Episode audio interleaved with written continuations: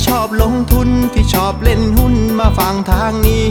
ตลาดวายพอดแคสต์เขามี ข้อมูลดีดีเล่าเข้าใจง่าย อย่าลืมกดแชร์กดไลค์กด Subscribe กดกระดิ่งด้วยนะ คุณกำลังฟังตลาดวายพอดแคสต์ปีที่ 4 ประจำวันอาทิตย์ที่ 2 เมษายน 2566 ครับ ครับ สวัสดีครับเพื่อนๆครับ ก็กลับมาเจอกันอีกครั้งนะครับสำหรับรายการตลาดวายพอดแคสต์นะครับ ในเวอร์ชัน weekend นะครับ เราจะเจอกัน 1 วันก่อนวันเริ่มต้นเทรดในสัปดาห์ถัดไปนะครับ ส่วนในเวอร์ชันปกตินะครับ เราจะเจอกันช่วงวันจันทร์จนถึงวันพฤหัสช่วงประมาณสักหัวค่ำนะ ถ้าไม่ติดอะไรนะก็จะมาสรุปภาพตลาดให้กับเพื่อนๆฟังนะครับ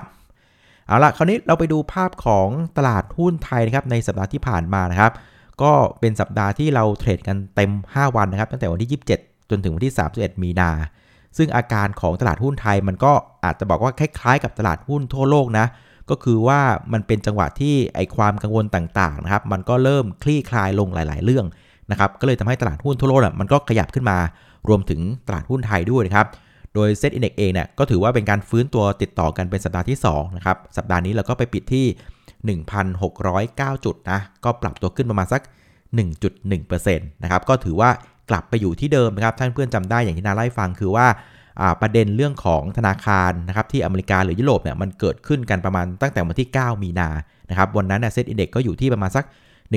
1,610นะครับพอมีความกังวลกันทั่ว low กนะครับตลาดหุ้นบ้านเราก็ถอยลงมาด้วยนะครับแล้วก็ไปทำโลที่ 1618นะครับแต่ว่าอย่างที่นักวิเคราะห์นักลุ้พูดกันโดยตลอดว่าเฮ้ยธนาคารบ้านเราไม่เกี่ยวเลยนะครับทั้งในทางตรงหรือว่าทางอ้อมนะเพราะฉะนั้นจริง ๆ แล้วเนี่ย เราไม่ควรจะลงด้วยซ้ำนะครับ แต่ว่ามันก็หลีกเลี่ยงไม่ได้เนาะภาพของฟันฟลอเนี่ยมันก็เรียกว่ามีความเชื่อมโยงกันหมดงั้นตลาดหุ้นทั่วโลกลง เราก็ลงไปด้วยแม้ว่าจะไม่เกี่ยวข้อง แต่สุดท้ายพอมันคลี่คลายใช่ไหมมันก็สามารถกลับขึ้นมาได้นะครับซึ่งเซ็ตเอ็นก็กลับไปอยู่ที่เดิมนะครับ 1,610 จุดบวกลบก็ถือว่ากลับมาอยู่ที่เดิมแล้วนะครับ แต่ว่าในช่วงท้ายสัปดาห์ที่ผ่านมา มันก็อาจจะมีจังหวะที่เหวี่ยงกันบ้างนนะครับ เพราะว่าสัปดาห์ที่ผ่านมานะมันเป็นภาพของการปิดไตรมาสพอดีนะครับ เพราะฉะนั้นเวลาปิดไตรมาสอะมันก็จะมีอยู่2อสเรื่องนะครับ เช่นเรื่องของการทำ window dressing นะครับของบางกองทุน หรือแม้กระทั่งเรื่องของตัวของ t f e c นะครับ Set 50 Index Future นี่ยมันก็จะมีการเรียกว่าเปลี่ยนสัญญาเปลี่ยนซีรีส์กัน เพราะฉะนั้นช่วงสัปดาห์สุดท้ายมันก็จะมีความผันผวนเหวี่ยงกันพอสมควรนะครับ แต่ว่าโอเคล่ะ ในภาพรวม SET Index ก็ถือว่าปิดเป็นแท่งเขียวนะอ่าภาพสัปดาห์ก็ถือว่าเป็นการฟื้นตัวเป็นสัปดาห์ที่ 2 ติดต่อกันนะครับซึ่งหุ้นในสัปดาห์นี้ต้องบอกว่าเราเองคงจะต้องชื่นชมนะกับน้องเดลต้านะคือเป็นพระเอกในการประคองดัชนีในรอบนี้เลยนะครับ โดยในสัปดาห์ที่ผ่านมาเนี่ยเดลต้านะปรับตัวขึ้นถึงครึ่ง ceiling นะอะบวกไป 14.9%นะครับก็ดันตลาดได้ถึง 14 จุด นะครับซึ่งถือว่าเป็นส่วนใหญ่นะ เพราะว่าตลอดสัปดาห์ที่ผ่านมาเซ็ตอินดี x เนี่ยปรับตัวขึ้นประมาณ 17 จุดนะครับในนั้นเป็นเดลต้าซะ14 นะ แม่ก็ต้องขอบคุณแกมากๆเลย เพียงแต่ว่าไอ้ด้วยความเฟี้ยวเกินเบอร์ของแกนะ ก็เลยทำให้เจ้าเดลต้าสุดท้ายเนี่ยตลาดหลักทรัพย์ก็แจ้งมาตอนเย็นวันศุกร์ว่า จะจับน้องเดลเนี่ยเข้าคุกนะอ่าติด Cash Balance ตั้งแต่วันที่ 3 จนถึงวันที่ 31 เมษายนนะก็ต้องบอกว่าไปเล่นสงกรานต์กันในคุกนะยังไงเพื่อนๆก็ส่งข้าวส่งน้ำให้กับน้องเดลต้านะแต่จริงๆก็ไม่ต้องเป็นห่วงมากนะครับ เพราะว่าผมเคยเห็นหลาย ๆ เคสนะหุ้นบางตัวนะแม้ว่าจะติดคุกนะแต่ก็ซิ่งเฟี้ยวฟ้าวได้เหมือนกันก็อย่าประมาทดูนะอ่าอย่าประมาทเดลต้าแล้วกันอะแล้วก็ภาพสัปดาห์ก็เป็นประมาณนี้ก็คือเซตปรับตัวขึ้นมาได้นะครับเดลต้าช่วยดัน ก็เลยทำให้ภาพเราก็กลับไปยืนที่เดิมละ1610 นะครับคราวนี้ในมุมของสินทรัพย์เสี่ยงทั่วโลกนะครับก็ถือว่าโอเคเลยนะครับโดยเฉพาะตลาดหุ้นอเมริกาเนี่ยนะครับในสัปดาห์ที่ผ่านมา S&P 500เนี่ยบวกถึง3 3.5%นะครับแล้วก็ตัวของดาวโจนส์แ s ก็บวกกันอย่างพร้อมเพรียงนะครับซึ่งแต่ละตัวเนี่ยดูดีๆนะทะลุเส้น 200 วันมาเรียบร้อยแล้วนะครับคือถ้าเป็นเหลี่ยมเทคนิคง่ายๆนะครับหุ้นที่มันทะลุ 200 วันได้นะมันก็กำลังจะกลับมาเป็นขาขึ้นละ ราะฉะนั้นทะลุได้นะครับต้องยืนให้ได้ ถ้ายืนได้นะก็มีโอกาสไปต่อนะครับโดยประเด็นที่ผลักดันให้ตลาดสินทรัพย์เสี่ยงต่างๆ มันฟื้นขึ้นมาดีในสัปดาห์ที่ผ่านมานะครับ ส่วนหนึ่งมันก็จะเป็นเรื่องของเงินเฟ้อเนาะปรากฏว่าเมื่อวันศุกร์ใช่ไหมครับ ที่อเมริกาก็มีการรายงานตัวเลขเงินเฟ้อที่ดูผ่านตัวของ PCE นะครับประจำเดือนกุมภานะปรากฏว่ามันก็ให้ภาพที่เรียกว่าย่อลงอย่างต่อเนื่องนะ เออ อันเนี้ยมันก็เลยทำให้ตลาดมั่นใจว่า เฮ้ย ถ้าเงินเฟอ้อมันลงแบบนี้แล้วนะ่ะ เฟดเองก็ไม่จำเป็นที่จะต้องไปผลักดันในเรื่องของการขึ้นดอกเบี้ยแรงๆนะนะ เพราะว่าเงินเฟอ้อมันก็ลงให้แล้วนะครับ แถมถ้าเกิดว่าไปขึ้นดอกเบี้ยแรงๆเนี่ยนะครับ มันจะไปกระทบสถาบันการเงินอื่น ๆ หรือเปล่านะครับ เหมือนคล้ายๆ กับเคสของตัวของซิลิคอนวัลเลย์แบงก์ไงคือไปขึ้นดอกเบี้ยปั๊บบอลยิวขยับขึ้นนะครับกลายเป็นว่าไอ้พันธบัตรรัฐบาลที่ถืออยู่เนี่ยมันมีมูลค่าลดลงนะครับ ก็จะขาดทุนกันไป อ่าเพราะฉะนั้นพอเห็นภาพเงินเฟอ้อที่มันถอยลงมาอย่างต่อเนื่องแบบนี้ตลาดก็เริ่มมีความเชื่อมั่นมั่นใจแล้วว่าเฮ้ยในการประชุมเฟดรอบหน้าเนี่ยนะครับเฟดไม่น่าจะขึ้นดอกเบี้ยนะควรจะต้องเป็นภาพของการคงดอกเบี้ยให้แล้วนะครับมันก็เลยทำให้ตัวของสินทรัพย์เสี่ยงทั่วโลกนะครับไม่ว่าจะเป็นหุ้นนะครับคริปโตนะครับก็ขยับขึ้นหมดจากแนวทางนี้นะครับในขณะที่ตัวของดอลลาร์ก็เป็นภาพของการเรียกว่าเปลี่ยนเปลี่ยนเทรนเลยครับตอนนี้ดอลลาร์ก็อ่อนตัวค่าลงมา 3 สัปดาห์ติดๆแล้วนะครับ ส่วนในบ้านเรานะครับก็จะเป็นประเด็นในเรื่องของกรนงนะครับก็จะมีการขึ้นดอกเบี้ยนะครับก็เป็นไปตามที่ตลาดคาดนะขึ้นไป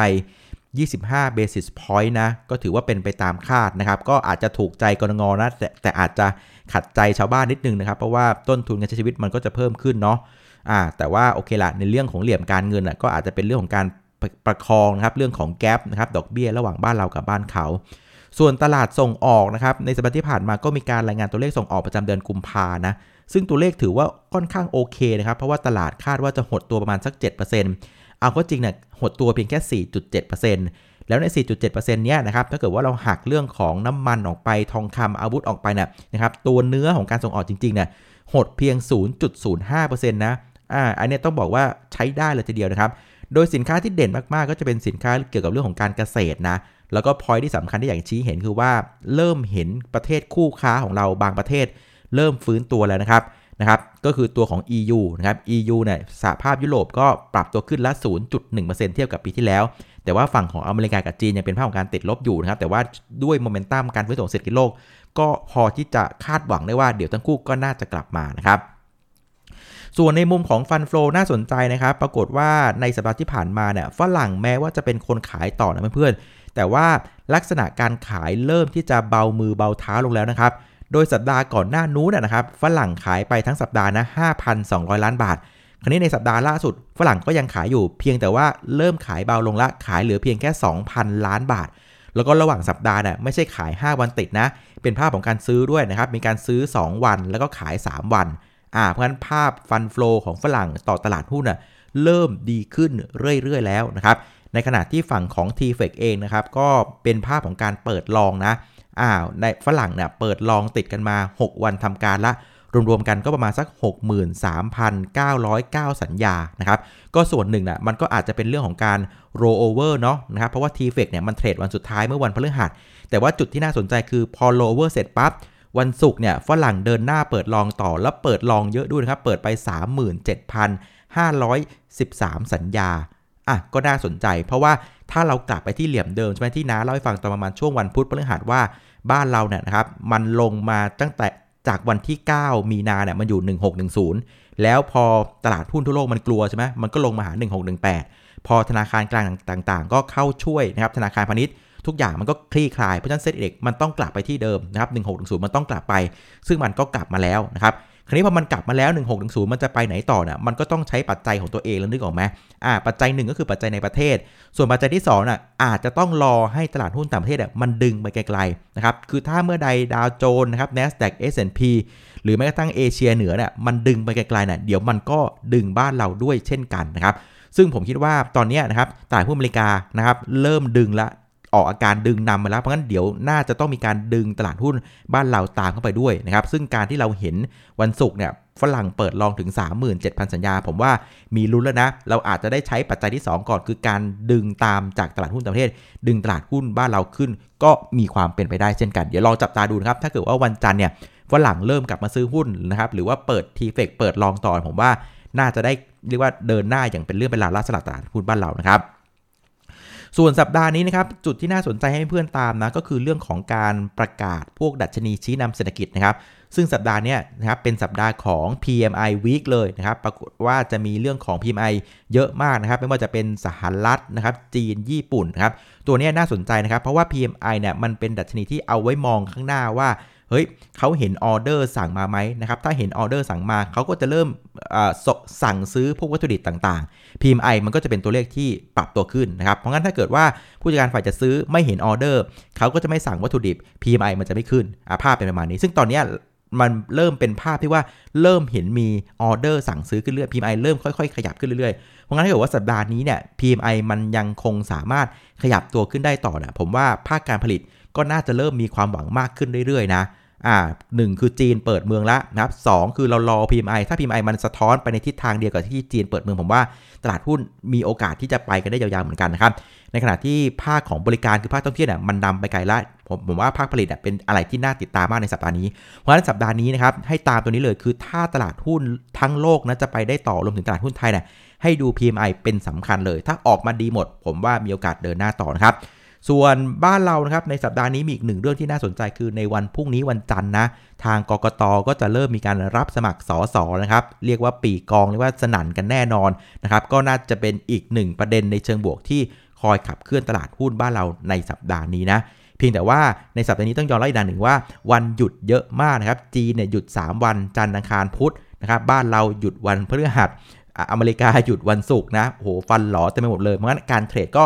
อาจจะยากนิดนึงนะ เพราะงั้นมันบางทีมันอาจจะไม่สามารถสะท้อนทุกสิ่งทุกอย่างได้ แต่ว่าผมบอกเพื่อนๆว่าให้เน้นดู PMI เป็นสำคัญ ถ้า PMI ออกมาดีนะครับ แม้ว่าระหว่างสัปดาห์มันอาจจะเทรดยากมันมีฟันหลอบ้าง มันอาจจะไม่เป็นไปตามไปในทิศทางที่ขึ้นชัดเจน แต่คิดว่าหลังจากสัปดาห์นี้นะครับน่าจะออกมาค่อนข้างดีเลย ถ้า PMI มันออกมาดีนะ ก็รอดูแล้วกันสำหรับตลาดหุ้นบ้านเรานะครับ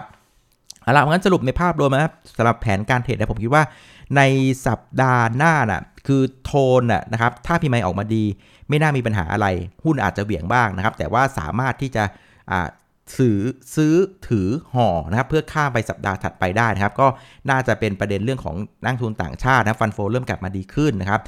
ตลาดหุ้นต่างประเทศเริ่มออกนำเราไปไกลละยิ่งไกลยิ่งดีมันจะได้พาเราขึ้น แล้วก็ประเด็นเรื่องของเรื่องตั้งที่เริ่มมีความชัดเจนมากขึ้นเรื่อยๆละก็น่าจะเป็น 3 ประเด็นหลักที่จะหนุนบ้านเราในสัปดาห์นี้นะครับอะเอาละวันนี้ก็ประมาณนี้แล้วกันครับสำหรับรายการตลาดวายโปรแคสต์นะครับ ขอบคุณอีกครั้งสำหรับการติดตามกดไลค์กดแชร์ แล้วก็แนะนำรายการให้นะครับวันนี้ขออนุญาตลาไปก่อนครับนอนหลับฝันดีลาตีสวัสดีครับ